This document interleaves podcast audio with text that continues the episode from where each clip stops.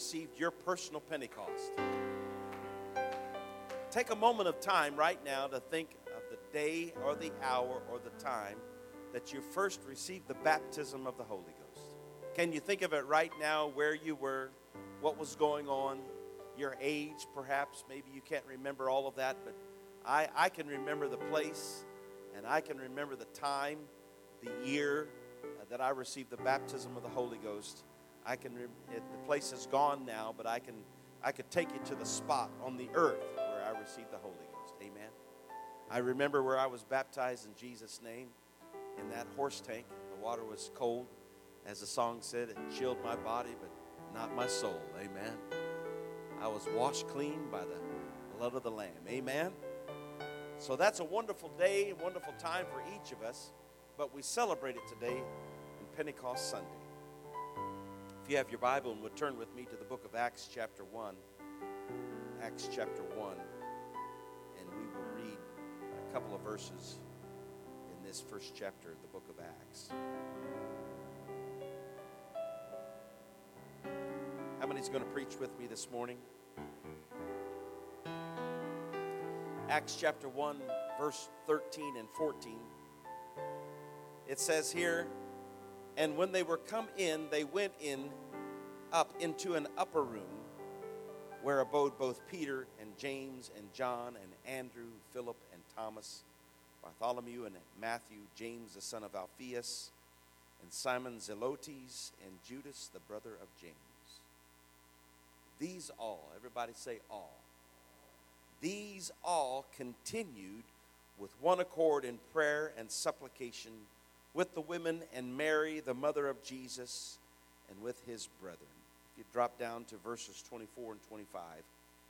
And they prayed and said, Lord, thou, Lord, which knowest the hearts of all men, show whether of these two thou hast chosen, that he may take part of this ministry and apostleship from which Judas by transgression fell, that he may go to his own place. And everyone said, Amen.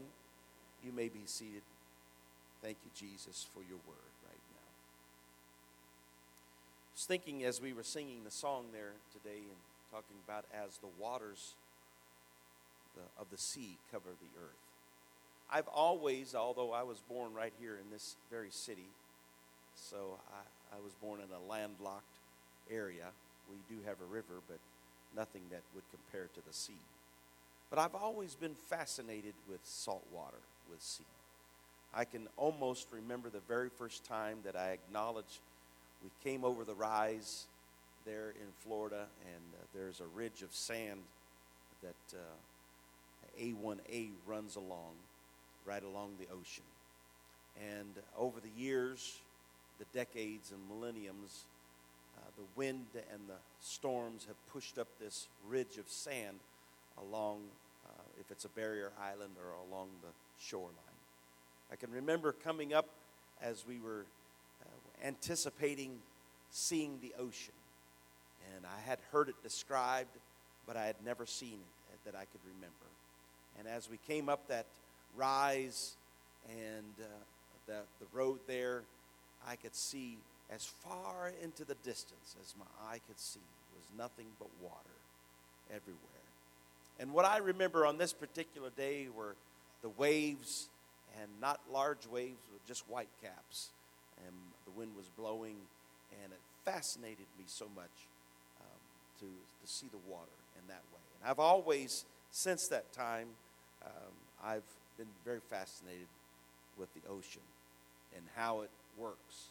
I, I, I was reading about um, the revival that happened at Azusa Street and how the Spirit of God is what the Scripture calls poured out. How the Spirit of God was poured out. You know, when people gather together to pray, when people gather together and get in one mind, one, this, this accord of seeking after God, something happens in the lives of those individuals that gather together. I was talking to MIT this morning and was describing how a lot of times we don't pray because it's not a tangible experience. It, there are not immediate effects that we can see many times. because we want to see the effects of the actions that we perform. I talked about mowing the grass. How, why I like to mow the grass is because there is an immediate result. I get to see the line uh, where I've mowed the grass, and, and it gives me satisfaction to have accomplished something. But sometimes you get up from prayer and you're not, you're not sure what you have accomplished. You know that there's a good feeling in your soul and your spirit because you've touched God and you've been ministered to by the presence of God, but you really can't many times tangibly, tangibly put your hand on what you have accomplished during this season of prayer and this time, this hour, however long that you've spent ministering to the Lord. But prayer is so powerful, and as the writer, he Frank Bartleman, he wrote about the revival that happened at Azusa Street, and the title of his book was "Another Wave Rolls In." And I've always likened the Holy Spirit in my mind to the waves of the sea and how they roll in. It just, uh, you can't stop the sea. You can't, it changes constantly and it's a variable. Sometimes the waves are uh, blustery, they're billowing, they're large, and they come crashing down. And sometimes because of the wind and the currents, the waves are, are still or they're calm or it's very slight but the, it's always changing. And the Holy Spirit in our life is, is always changing, it's moving. God has moods, and He has uh, ways that He is working in, in my life and in your life. And, and I've always been fascinated how the Spirit of God has moved in my life. It seems sometimes I can go a day without really spending a lot of time thinking about the Lord or thinking about the goodness of God, and you're caught away with other things, and you're caught away with doing things in life, and it seems that the presence of God just kind of swoops in and, and, and reminds you of where you are, and reminds you of who you are, and reminds you of what's going on in your life. And,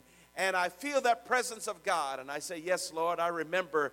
I remember your presence. I remember your anointing. I remember the Holy Ghost. Uh, and Lord, you see my heart. You see my heart's desire. And I've gotten caught away with life and I've gotten caught away with doing things and being productive. But Lord, I never want to become so uh, uh, so caught away and so energized with this, this life that I forget about the real thing is being in your presence. There's nothing like being in the presence of God. Can I get a witness, amen, tonight, this morning? And these individuals, the Bible says they were gathered in this upper room. They went to this place, they abode there. Peter, James, and John, and, and enumerates all the individuals of Jesus' disciples. And verse 14 says, And these all continued. These all continued in prayer. I've said it before, I'll say it over and over again, and I'll say it in your hearing this morning. We started this thing in prayer. We continue this life of walking with God in prayer, and we are going to get out of here in prayer. Amen. I heard a song yesterday that I want to be sung at my funeral. Amen. And it was a it was a kind of a dancing, shouting song. It said, uh, "I want to leave this world speaking in tongues." Amen. And that's how I want to leave this world. I want to leave this world speaking in tongues. At least I'll be able to move my mouth. If I can't move anything else, uh, I'll move my mouth and say, God, I want to give you praise and glory and thanksgiving. Uh, I want to be able to honor the Lord Jesus. I want another wave of the Holy Ghost uh, to sweep me from this world and take me from this life into the life to come. Somebody shout, Amen. The church was born in the upper room. The church was born in a prayer meeting. The church was born in a spiritual experience. The church was created with people gathered together it wasn't just a board meeting. It wasn't just a, a meeting of we're going to create an association or an organization here. It was a group of people uh, that were waiting as the Holy Spirit, to, for the Holy Spirit to come upon them. And Jesus told them, tarry or wait in the city of Jerusalem until you be endued, until you be baptized, until you be clothed, until you be saturated with power from on high. You see, that's what we need is the saturation of the Holy Ghost. If we're going to affect our lives and the lives of our family, we've got to be saturated with the power of the Holy Ghost. The Apostle Paul told Timothy, he said, Be full of the Holy Ghost. You've got to be full of the Holy Ghost. You can't really accomplish anything for God without being full of the Holy Ghost. You can accomplish things of this world, and men will give you pats on the back to, and they'll give you accolades uh, and say they're doing a great job. Uh, but God's standing with his arms crossed and saying, When are you going to call me in? When are you going to allow me to work? Uh, I want God's Spirit to work. Uh, I want the Holy Ghost to work. Uh, I want to be stirred up in the Holy Ghost. Uh, I want my mind to be fixed on the Holy Ghost because that's really the sum total of living in this life is to be full of the Holy Ghost. Describing the winds and the waves, and how many's ever been on a, a, a ship of any sizable, any size? I've been on several ships, and uh, sailing ships are different than ships powered by uh, oil or coal or gas or diesel. They're driven by the wind. And I've only spent a little bit of time on a wind driven uh, boat, or not a ship, but a, just a small boat. And if you get into open water, they call it blue water. I've only been uh, there a little bit. But uh, the waves, uh, they, they call it following seas. And the, the sea is pushing and the winds are blowing and it's going the same direction. You have to be careful as the waves get larger and larger because uh, it will get behind the, the, the boat and start pushing it, and it will actually overwhelm the boat and push it sideways and call it to what we call pitch poling. If the wave gets so high and the boat's up here, the, the boat will just start tumbling over and over. And so you have to have an anchor. We call a sea anchor. You, it's tied onto securely onto the back of the boat, and you throw it out, and you probably have 50 to 100 feet of rope hanging out there. And what it does, it slows the boat down so that the waves aren't able to turn it sideways and cause it to pitch over and over. It's an anchor. You know, the Holy Ghost uh, in this life that we live is an anchor. I have an anchor. I have an anchor. It's the Holy Ghost. Amen. Uh, that's why I come to church. Uh, I come to church because I love you, uh, but I really come to church because I really love the Lord Jesus Christ. Uh, amen. And I really need uh, to experience the power of God. I've said this uh, before, I'll say it again in your hearing uh, that I get a little ADHD with, with boring church. Uh, when things get a little boring, uh, I want somebody to shout, uh, Hallelujah. I want somebody to say, Oh, Gloria. I need the Holy Ghost, Jesus. Uh, stir that gift that's in me. Amen. The Bible says, and they were all in the upper room. There wasn't one group over here praying uh, and another group over here uh, counseling together who they were going to have uh, as the next disciple or who was going to be the next superintendent. Uh, they were all together. The Bible said they were praying, and they did have an election. Uh, but they had a prayer meeting following. Amen. Uh, and that prayer meeting, they were all together. They're praying. And when we all get together, something about you say, What are you doing this morning today, Pastor? I'm trying to encourage your mind to come together. I'm trying to encourage you to say, I'm going to pray and see the presence of God, the Spirit of God take hold in my heart, and so that I can change the world that I live in we can shake our head and we can wag our tongues about uh, the events of the world and, and how much terrible uh, evil there is in the world and all the circumstances that are going on. You read the news and you see things that are just terrible, terrible, terrible. But we can come to the house of God and say, Lord, this is a place where I receive a refreshing. The scripture says they were all, they all joined constantly in prayer. Somebody say, constantly in prayer. Their praying was persevering and it was steadfast.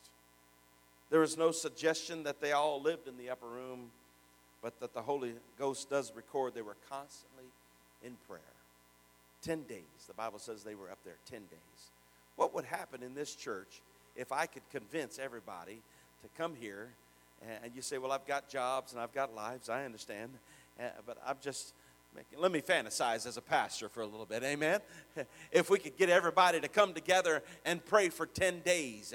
I mean, you were in fervent prayer for 10 days. I believe uh, with all of my heart uh, that we would turn the world upside down here, beginning here in Richmond, Indiana.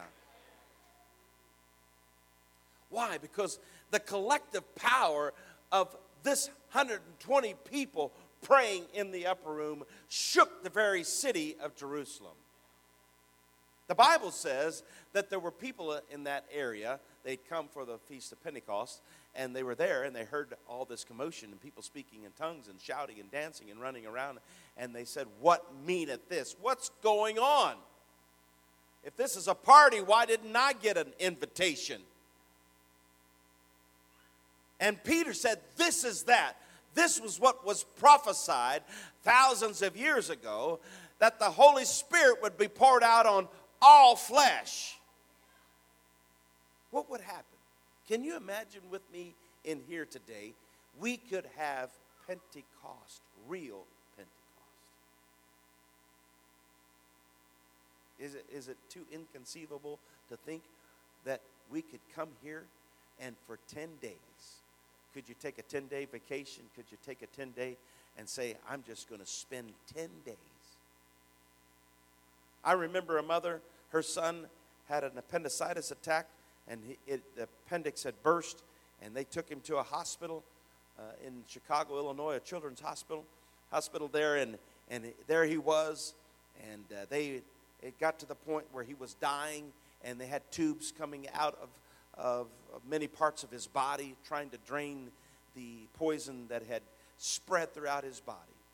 And his mother got desperate. She moved to the hospital. You know, when our world gets into a place and a position where we get desperate, we decided she abandoned everything. She said, I'm moving to the hospital. I'm not, my son is not born again.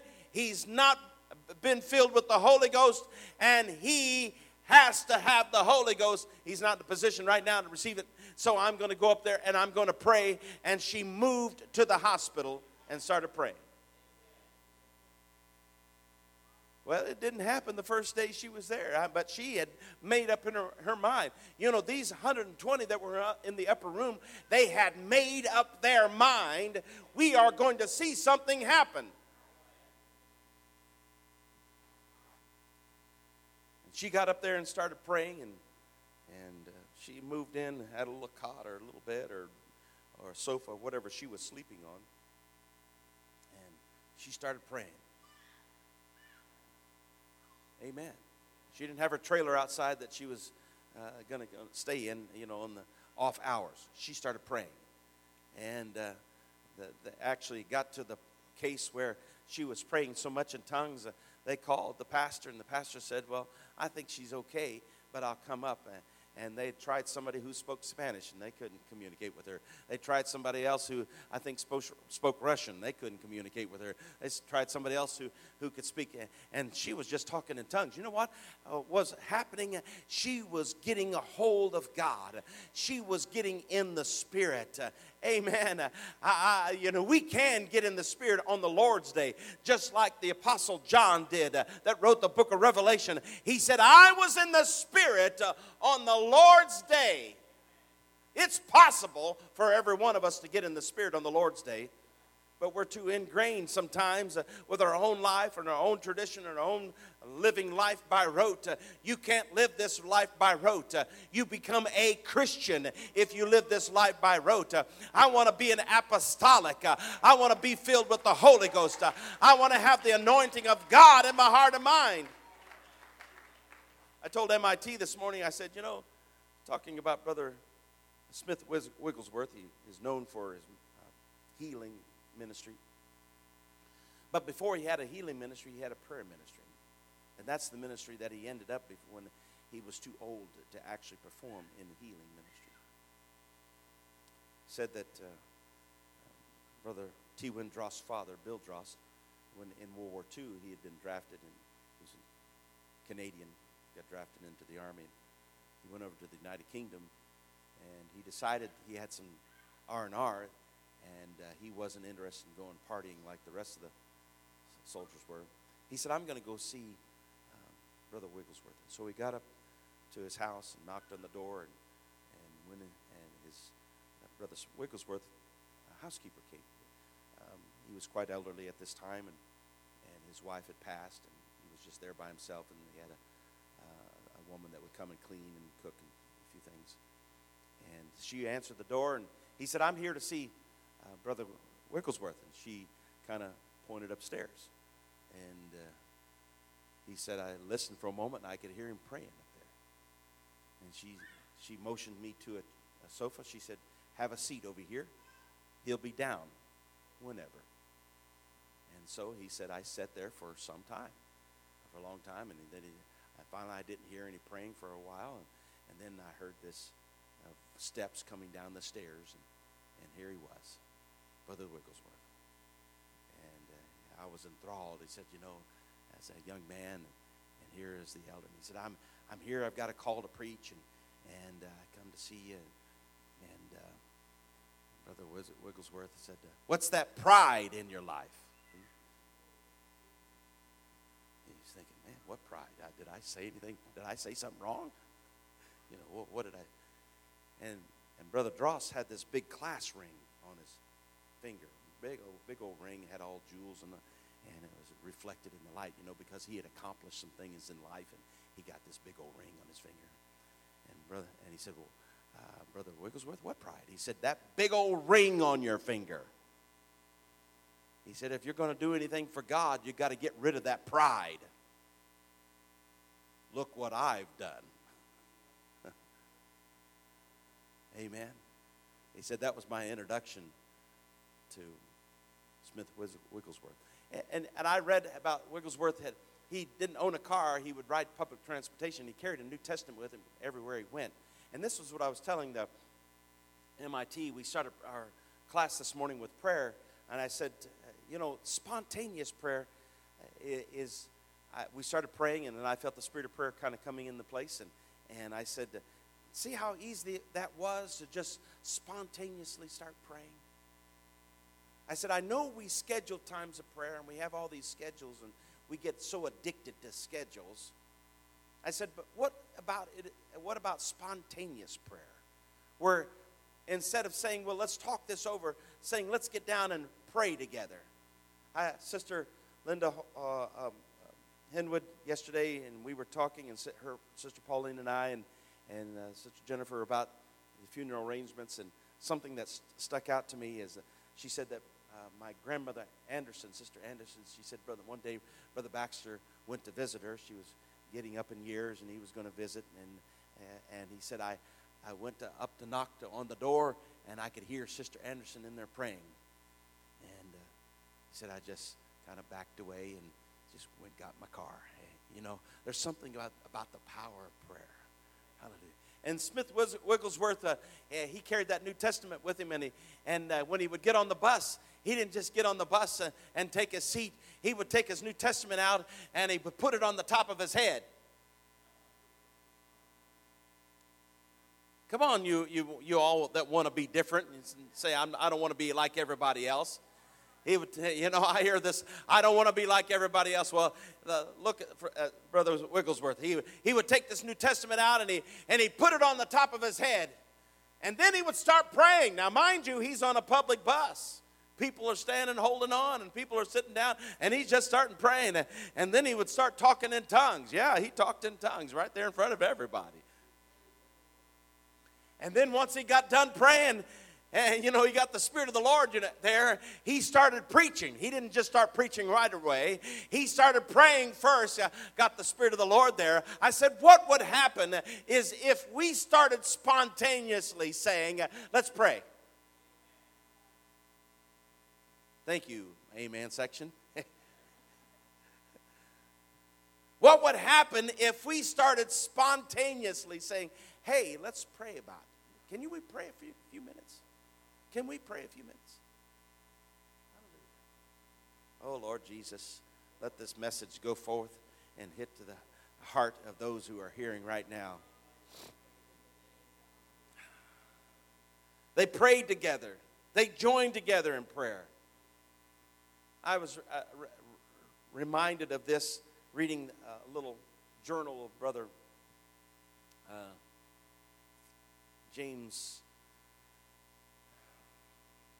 Can't remember his name now. Anyhow, um, he wrote this journal about uh, the 24 days at the revival in Indianapolis when baptism in Jesus' name was um, being preached, and L.V. Roberts and his the church there were being baptized in Jesus' name. And when I read in that journal, is it started every morning with prayer. There was a there was a a, a prayer meeting every morning when everybody got out of bed. Uh, of course, they had breakfast, but they had prayer, and then there was they seemed to pray when they got the, at, at the church, and they seemed to pray all the time. Uh, you know, sometimes you read it and think, wonder when they had time to do anything else. But they, they prayed all the time, and we have a record of that today, and I'm a result of that today. Amen. I, I, I count it an honor and a privilege that I can trace my baptism, baptism in Jesus' name, all the way back to Frank Ewart. Uh, you know, some people they don't write these things down and maybe it doesn't mean anything to them, but it means a whole lot to me. Amen. Because I told you before that I love the name of Jesus. I love Acts 2.38. And when I said that, I really mean that. Amen. And so uh, my father baptized me in 1968. Uh, and he was baptized in 1960. And sister, uh, brother, elder brother Baxter was baptized, I believe, in 1947, and Sister Baxter was about 19 years old when she was baptized by Sister Spillman. She was baptized back in the 30s, and Sister Spillman was baptized in 1915, and, and L.V. Roberts, her pastor, was baptized in 1915, and, and uh, Glenn Cook was baptized in 1950 in April, or 1914, the year before, and by uh, Frank Ewart, and he baptized Frank Ewart. So it goes all the way back uh, to Frank Ewart. Uh, I'm glad for the revelation uh, of the baptism of the name of Jesus. the Holy Ghost. Holy Ghost. Now, I could take you probably to the street. It's changed a little bit but it's still similar. That my grandmother used to shout and dance up. Drove by 1214 South 8th Street, and it's a flat level lot now. It's got dumpsters on it. And uh, that ground is not holy, it's just a place. But I said to Sister Linda Sue, I said, all the things that happened there, can you all the people that were baptized, all the people that received the Holy Ghost, all the healings that were take, that took place there, all the miracles, the financial miracles, the miracles of restoration, the miracles of people coming in and being delivered from drugs and alcohol, all the things that happened. And then I got to thinking, yeah, and uh, down on North J Street, uh, my grandmother used to shout and dance, and my mother re- was baptized there, and, and my, she received the Holy Ghost. And then my grandmother on North uh, 19th Street would shout up the street there, going toward that. Oh, remember that bridge, Brother John? That old rickety black bridge that had that, that uh, steel um, trestle bridge, that rail bridge going over there before they tore it down of I think 1972 or 71, something back in the early 70s. And uh, she was shouting and dancing, going up the hill. Amen. I, I had a Holy Ghost service, uh, and my mother and my aunt were way back down. You know, they didn't want to be seen. You know, they, they weren't so excited to be seen with my mother. But she had received the blessing. Uh, she was like Wigglesworth. Uh, she got the Holy Ghost, uh, and it didn't matter, and she didn't care who saw her speak in tongues and shout before the Lord. I like that. I like hearing about how my grandmother, uh, on the, I don't know whose car it was, maybe mom knows, but they'd go to fellowship rallies and, and uh, grandma would get so excited on the way home. You know, she'd gotten a blessing, and she'd start stomping her feet in the back seat of that car. I forget whose car it was. They'd pull over and say, "I'm gonna let you out, Sister Crockett, before you stomp a hole in the back in the floorboard of my car." And that's that's exact. And that, so they pull over, and Sister Crockett was so excited. She'd been back there stomping around and and ooh, hallelujah, talking in tongues and shaking all over. And finally, they said, "Oh, okay, here we go, Sister Crockett. We'll pull over and let you get out." And she'd get out of the car and she'd stomp around a while and talk in tongues and and shake. And, and then after she got her blessing, she'd get back in the car. I guess it's okay for us to go home now, huh? Is that okay to happen in the 21st century? Would that be okay in 2018 uh, that you received a, a blessing at church uh, and you're talking in tongues uh, and you said to somebody, pull over to the side of the road. I got to get out and shout right now. Somebody just received the healing. Somebody just received salvation. Somebody just received the Holy Ghost. I'm going to get out and shout right now, right here. Hallelujah. I'm thankful for the Holy Ghost. I'm thankful for the Word of God. I'm thankful for healings. I'm thankful for deliverance. I'm thankful for the baptism of the Spirit of God. I'm thankful for the name of Jesus. Somebody shout hallelujah.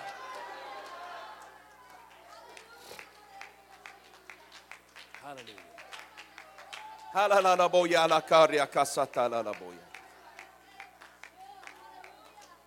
hallelujah. Hallelujah.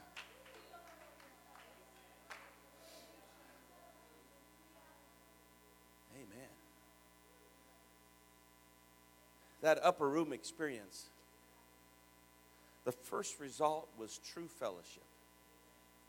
I told someone on Friday night, I said, the second thing after receiving Acts 2:38 experience is fellowship.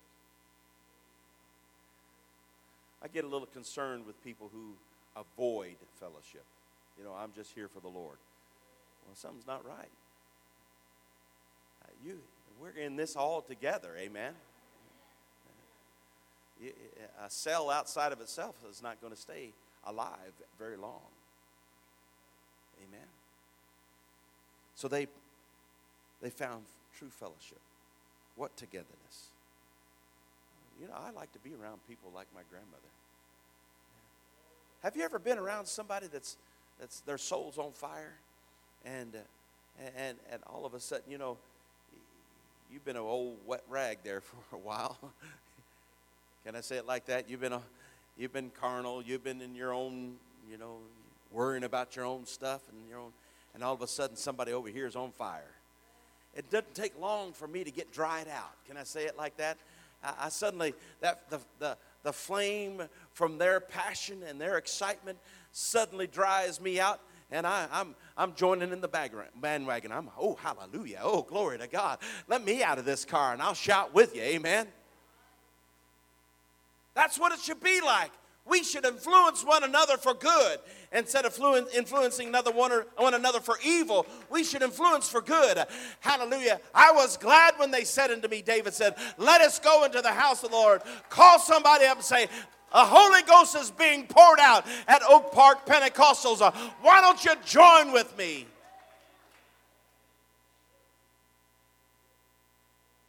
Amen. I, I, would, I would want to go and see that. You know, I used to, as a kid, get excited about Sunday night church because, I, you know, I didn't know who was going to stand up and testify or, you know, what they were going to do. And I was an observer. I wouldn't say I was necessarily much of a worshiper, but I was an observer. I was getting some good stuff. And uh, I was uh, seeing brother so and so and sister so and so. I watch. I used to watch. Dad would preach revivals, and we'd go to different churches, and and you know some churches they still believed in old fashioned um, testimony service. I know sometimes you got some odd stuff that people said. You know, it was memorable, you know. It was funny. I had the best laughs I've ever had was in a Pentecostal church. Amen. As mother said, I'm going to have to write a book and uh, change the name to protect the guilty. But we, I'd go and I'd, I'd see brother so and so. I can't remember his name, but he he liked to testify and preach, and he'd get out in the uh, altar. Uh, I mean, out in the aisle, and he he would just get excited. And you know, other people that had been sitting there with their arms folded, kind of looking at the ceiling, and all of a sudden I see them perk up. You know, when the fire is going on around you, why don't you be a fire? Why don't you be a flame? Why don't you stir up uh, someplace uh, in the area that you're sitting? Amen? They received guidance in the upper room. You know, when you have an upper room experience, you're going to receive guidance from the Holy Ghost. It's going to lead you and guide you, give you direction in your life. You're not just going to be aimlessly wondering or uh, plucking some, something out of your mind. This is what I think I should do. But as Jesus said in the Garden of Gethsemane, He said, Lord, not my will, but your will. Tell me what you want to do, Lord. Tell me the direction you want me to go. I think you need to figure out how much time you got left. We all got some time left and some of us have more time than others, but we don't really have that guaranteed. You know, we think we do, but we really don't. So we need to maximize our time. We need to say, God, I, I taught on the 80 20 rule this morning, and we really need to maximize what we're doing for the kingdom of God. And I said, you know, the most, most important thing we can do is really pray.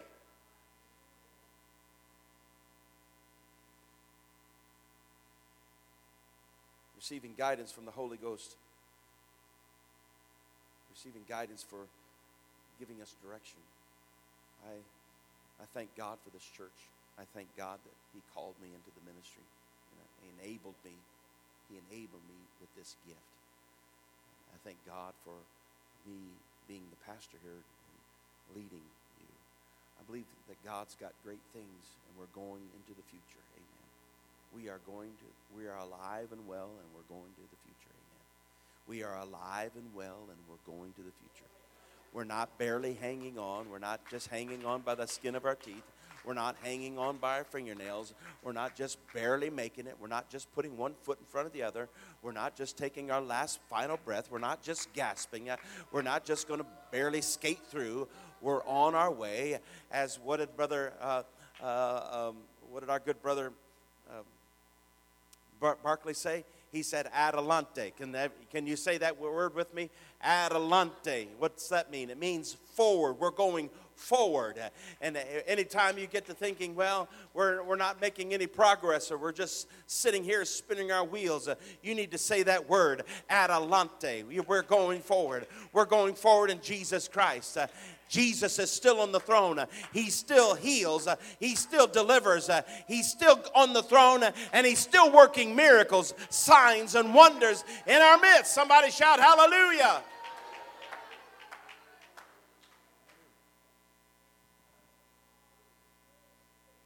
It's easy to get in a rut. It's easy to get into this complex uh, life that we live and you're just thinking, I'm going to survive. Have you ever thought that? If I can just, just make it through the day, if I can just survive. Well, I've had a survival mentality like everybody else at time. But you know what? You have to pick yourself up and say, I'm not just surviving, I'm alive and I'm going forward. As long as there's breath in my body, as long as there's strength in my mind, and I can coherently think, I'm going forward in Jesus Christ. You have to tell yourself that. You have to stir yourself. There was a release of the Holy Ghost in the upper room.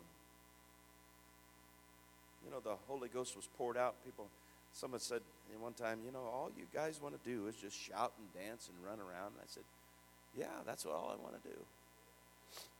I said, you know, I have a fantasy when I get to heaven. That's all I want to do. I'm going to be able to do it to my heart's content. There's not going to be, uh, God bless you, you're dismissed in Jesus' name, go home, shake hands, and be friendly. I said, there's going to be none of that. I'm not going to have people out there looking at me with their arms folded and saying, What's going on? Uh, everybody, we're all going to be dancing and shouting around the throne. And I've already got my moves prepared.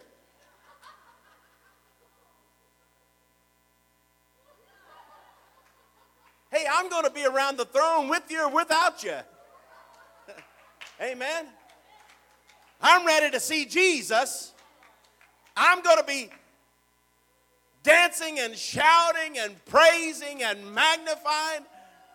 I might get up there and scream to the top of my lungs, eh, so to speak. I don't know how, you know, I'm going to have a new body and all that, but I'm, I'm just going to, hallelujah, I made it! I made it. uh, some of you think you're going to just tiptoe and all dignified and, and hand me my harp and hand me my wings and hand me my halo. I'm, I'm going to go over here and sit down and strum a while. Forget about that. I'm going to be, woo. I made it.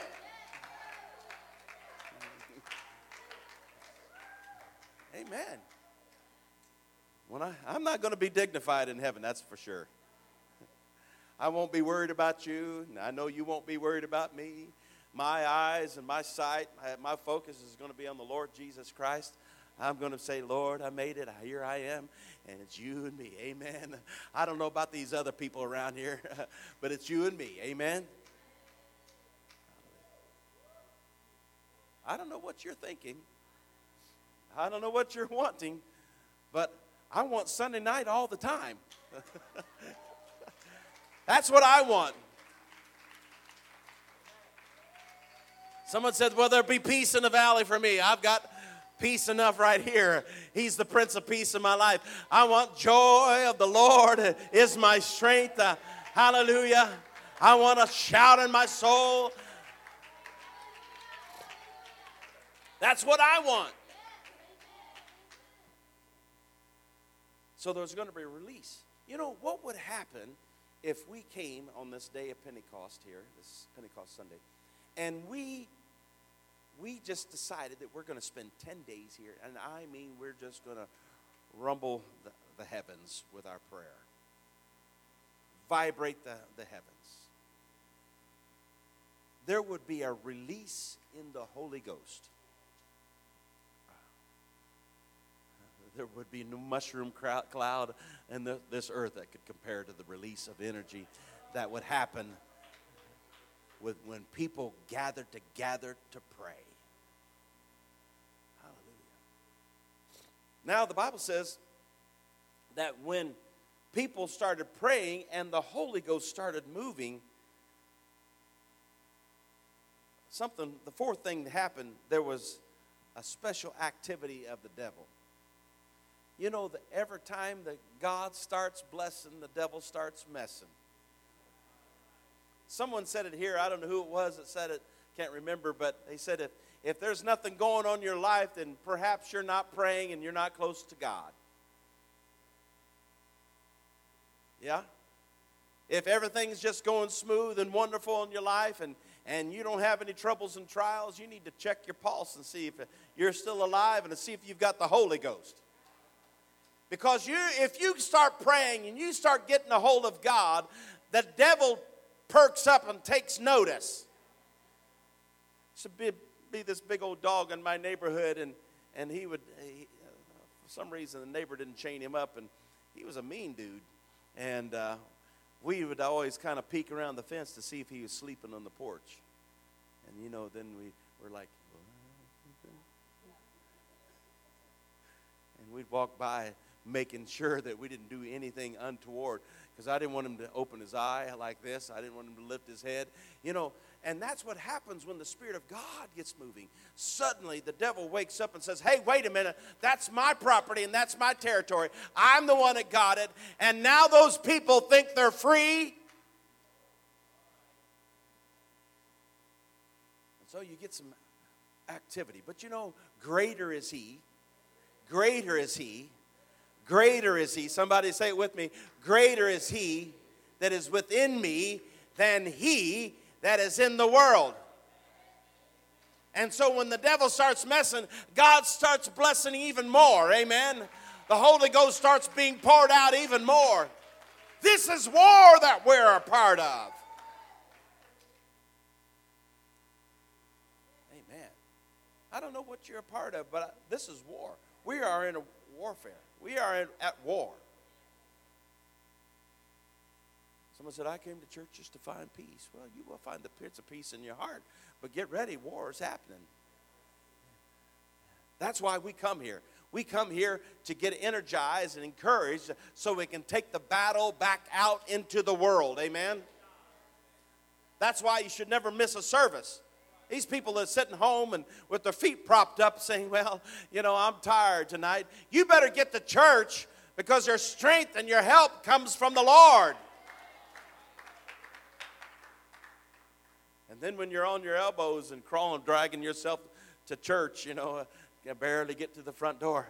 Well, what happened? Well, I'll tell you what happened. When you did come to church, you didn't worship God like you should have uh, and get the Holy Ghost in filling, uh, but you stayed away and you and you overslept, or I don't know, you had an ingrown toenail, or something happened in your life. Amen. And you stayed home. You know, getting to church isn't the most important thing. I told someone, I said, well, we're one of the few churches in eastern central Indiana that has a Sunday morning and Sunday night. And I said, as long as I'm pastoring, we're not going to change Sunday morning and Sunday night.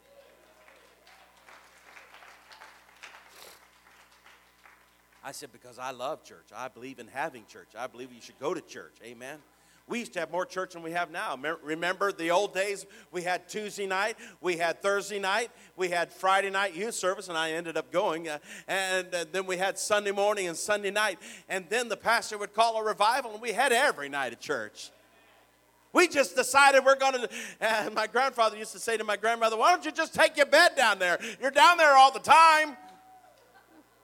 That's a good idea. I think I will. Amen. That'd be kind of nice, but maybe it wouldn't be so nice. Amen.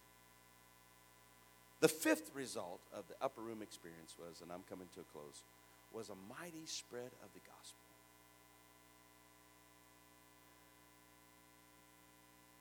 Some of us need to start carrying a New Testament around like Brother Wigglesworth. I, maybe I need to revisit this again, Sister Carmela. Remember that time you prayed for that individual at Meijer's? Was it Meijer's? Yeah, they had a need and they you saw them. They were had not come to church for a while, and they were expressing a need. And you said, "Can I pray for you?" And they said, "Yeah." And maybe they were thinking that you'll request prayer, you know, at church, and I'll pray for brother so and so. You know, those are said. Excuse me for being so irre- uh, irreverent, but that's so dead, dry, and boring. I don't mean to be disrespectful, but. because the fire has already gone out.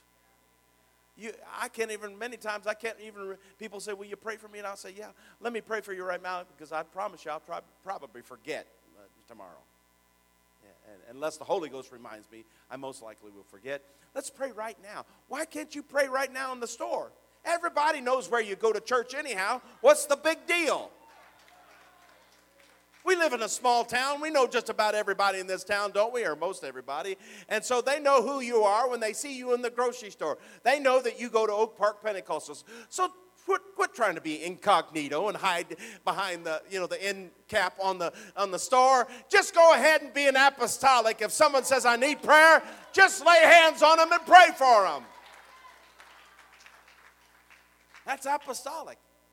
I remember the first time uh, one of the first times I can remember doing that, we were at Taco Bell and, and uh, we were sitting there eating, and Dad was sitting next to me, and the, uh, another pastor was sitting across, and somebody came by and said, "Oh, Pastor, I, I my stomach's just really, uh, you know, I, am got pains and I'm not feeling good." And, and so, with, instead of saying, "Well, we'll pray for you next Sunday or Wednesday or whenever the next service is," I think it was Sunday night.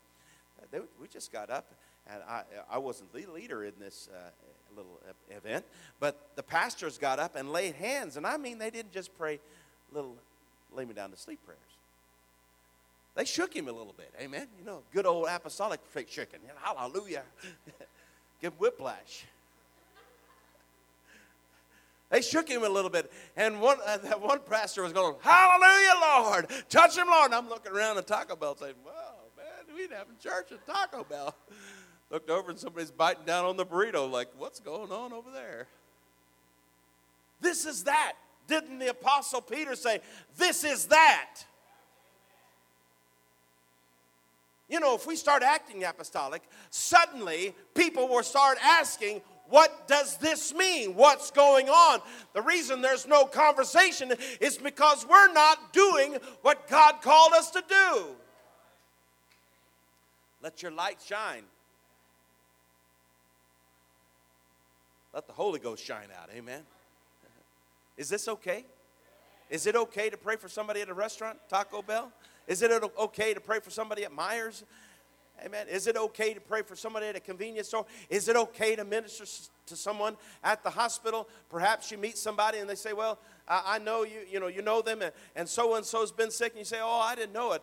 And you say, "Well, we really need prayer." And of saying, "Yeah, we'll pray for you," why don't you grab the hand right there and say, "Let me pray right now in Jesus' name. Let's agree together and see what God will do." Don't let your unbelief or doubt interfere. Well, I don't know. You know, this is not church, and you know, I, my, my prayers. I don't know if God will hear my prayer. You know, all these things and the thoughts come to your mind. You need to say, "Get thee behind me, Satan." Amen. I'm talking. This is Pentecost Sunday. I want to be Pentecost. Hallelujah. Stand to your feet if you would with me this morning. The upper room experience.